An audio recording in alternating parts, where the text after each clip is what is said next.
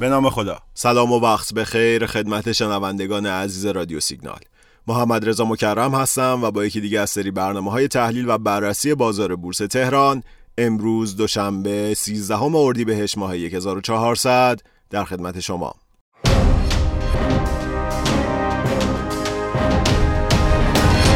خب با توجه به خبرهای خوب هفته گذشته و مصوبات حمایتی سازمان بورس انتظار داشتیم این هفته معاملات بهتری رو داشته باشیم. حتی شنبه هم نرخ جدید تاثیر ارز بانک ها اعلام شد به طوری که یورو با نرخ 19 هزار تومان و دلار با نرخ 15900 تومان تسعیر خواهد شد. این یعنی بانک ها ارزش ریالی دارایی های ارزیشون رو باید با این نرخ ها محاسبه کنند. خب این خبر مثبتی برای گروه بانکی به خصوص نماد وب ملت که گویا بیشترین مقدار دارایی های ارزی رو در بین نمادهای گروه بانکی داره حساب میشه.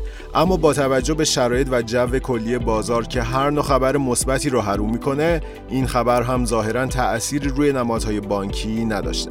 الان که دارم نگاه می‌کنم به جز نمادهای وب ملت که در حدود صفر تابلو اما مثبت و نماد وپاسار حدود مثبت یک درصد داره معامله میشه باقی نمادهای گروه بانکی در دامنه منفی قرار داره. علاوه بر اینها نرخ ارز هم توی دو سه روز گذشته روند کاهشی رو داشته. امروز دوشنبه دلار آزاد حدود 20 هزار تومان معامله میشه که افزایش میزان فروش نفت و شایعه آزاد شدن دارایی های بلوک ایران و خبرهای سیاسی از این دست از دلایل انتظارات کاهشی قیمت دلار هستند. البته بورس تا حدودی انواع خبرهای ناگوار و تلخ رو پیشخور کرده. اما نکته که به نظر اکثر تحلیلگرای بازار جای نگرانی داره در واقع تثبیت نرخ دلار زیر 20 هزار تومنه. که اگر این اتفاق بیفته پیش بینی میشه وضعیت بازار بورس بدتر از اینها هم بشه. خب در پایان معاملات امروز حدود 75 درصد بازار در صف فروش بود.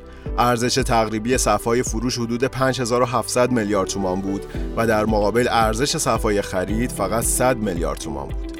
در پایان معاملات شاخص کل با یک ممیز 15 صدام درصد کاهش به عدد یک میلیون و هزار واحد رسید. شاخص کل هموز هم 35 صدام درصد کاهش داشت و به عدد 423 هزار واحد رسید. امروز نمادهای فارس، فولاد، فملی، شستا و کگل بیشترین تأثیر رو در ریزش امروز بازار داشتند و بانک های ملت و پاسارگاد بیشترین تأثیر مثبت رو بر شاخص کل گذاشتند. مجموع کل ارزش معاملات بازارهای بورس و فرابورس امروز حدود 12 هزار میلیارد تومان بود که بیشتر از نصف این مقدار رو معاملات اوراق و معاملات صندوقهای ETF تشکیل می‌دادند.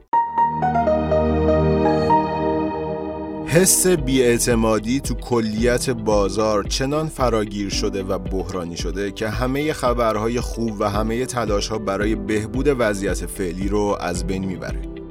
در واقع ابهامات، شک و تردید و بیاعتمادی بیش از حد طولانی شده و سهامدار رو دچار یک جور بیانگیزگی و بیحس بودن نسبت به بازار کرده و جمعی این جهات باعث شده حتی اقدامات حمایتی سازمان بورس، رشد قیمت‌های جهانی، اخبار مذاکرات برجام، ارزنده بودن قیمت‌ها و بقیه مسائل هم بی تأثیر باشه و شرایط بد فعلی همچنان باقی بمونه. با همه اینها برخی از کارشناسان رشدهای نسبی رو برای برخی از نمادها به واسطه صورتهای مالی سماهه و گزارشهای خوبشون متصورن. البته این دسته از کارشناسان در هر شرایط و وضعیتی دید مثبتی رو دارن. با این حال در واقع تا زمانی که نقدینگی در کلیت بازار سرمایه وارد نشه همه رشدهای احتمالی مقطعیه و حکم داروی مسکن رو داره مخصوصا تو این شرایط که خیلی از سهامدارا به بازار رمز ارزها روی آوردن و ظاهرا در شرایط فعلی بین سرمایه گذاران تازه وارد اعتماد به بازارهای خارجی بیشتر از بازارهای داخلیه. خب از لحاظ تکنیکالی حدود یک میلیون و هزار واحد تا یک میلیون و هزار واحد ناحیه حمایتی مهمی برای شاخص کل محسوب میشه که پیش بینی میشه واکنش خوبی به این ناحیه داشته باشیم.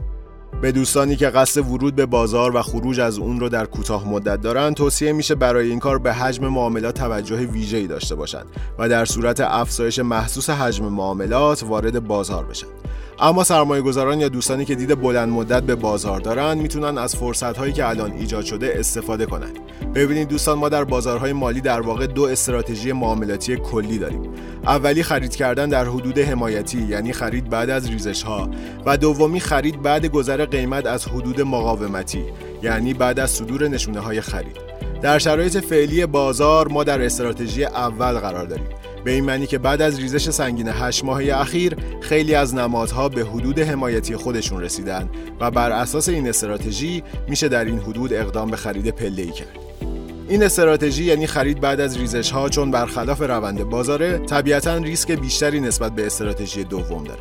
اما مزیت اون در واقع نسبت ریسک به ریوارد جذابشه که معاملهگرها می‌تونن با انتخاب حد ضررهای کوچیک در صورت تغییر روند بازار به سودهای جذابی برسن. در هر صورت انتخاب استراتژی مناسب به شخصیت روانی افراد بستگی داره. افراد ریسک‌گریز معمولا از استراتژی دوم یعنی خرید بعد از گذر از مقاومت ها و افراد ریسک پذیر عموما از استراتژی اول یعنی خرید در حدود حمایتی استفاده می‌کنن. خب چند تا خبر امروز رو هم براتون می‌خونم و در پایان از حضورتون خدافزی می‌کنم.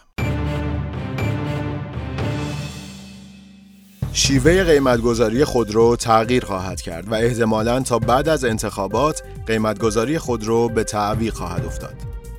افزایش تولید نفت ایران همزمان با ادامه مذاکرات وین ادامه دارد. درجه گروه صنعتی انتخاب در بازار اول فرابورس اسنووا به عرضه اولیه نزدیک شد. محسن علیزاده عضو ناظر مجلس در شورای عالی بورس از خروج 150 هزار میلیارد تومان نقدینگی توسط حقوقی های بی اخلاق با فروش سهام در اوج قیمت ها و خرید ارز دیجیتال خبر داد. معاون فناوری های نوین بانک مرکزی گفت با مصوبه جدید دولت و معرفی صرافی های مجاز توسط بانک مرکزی استخراج کنندگان رمز ارز می توانند رمز ارزهای استخراج شده خود را به صرافی های دارای مجوز عرضه کنند. قانونگذاران ترکیه صرافی های ارز دیجیتال را به فهرست شرکت های اضافه کردند که تحت پوشش قوانین پولشویی و تامین بودجه تروریسم هستند. خیلی ممنون و متشکرم که امروز هم شنونده پادکست رادیو سیگنال بودید. امیدوارم هر کجا که هستید سلامت باشین. روزتون خوش. خدا نگهدار.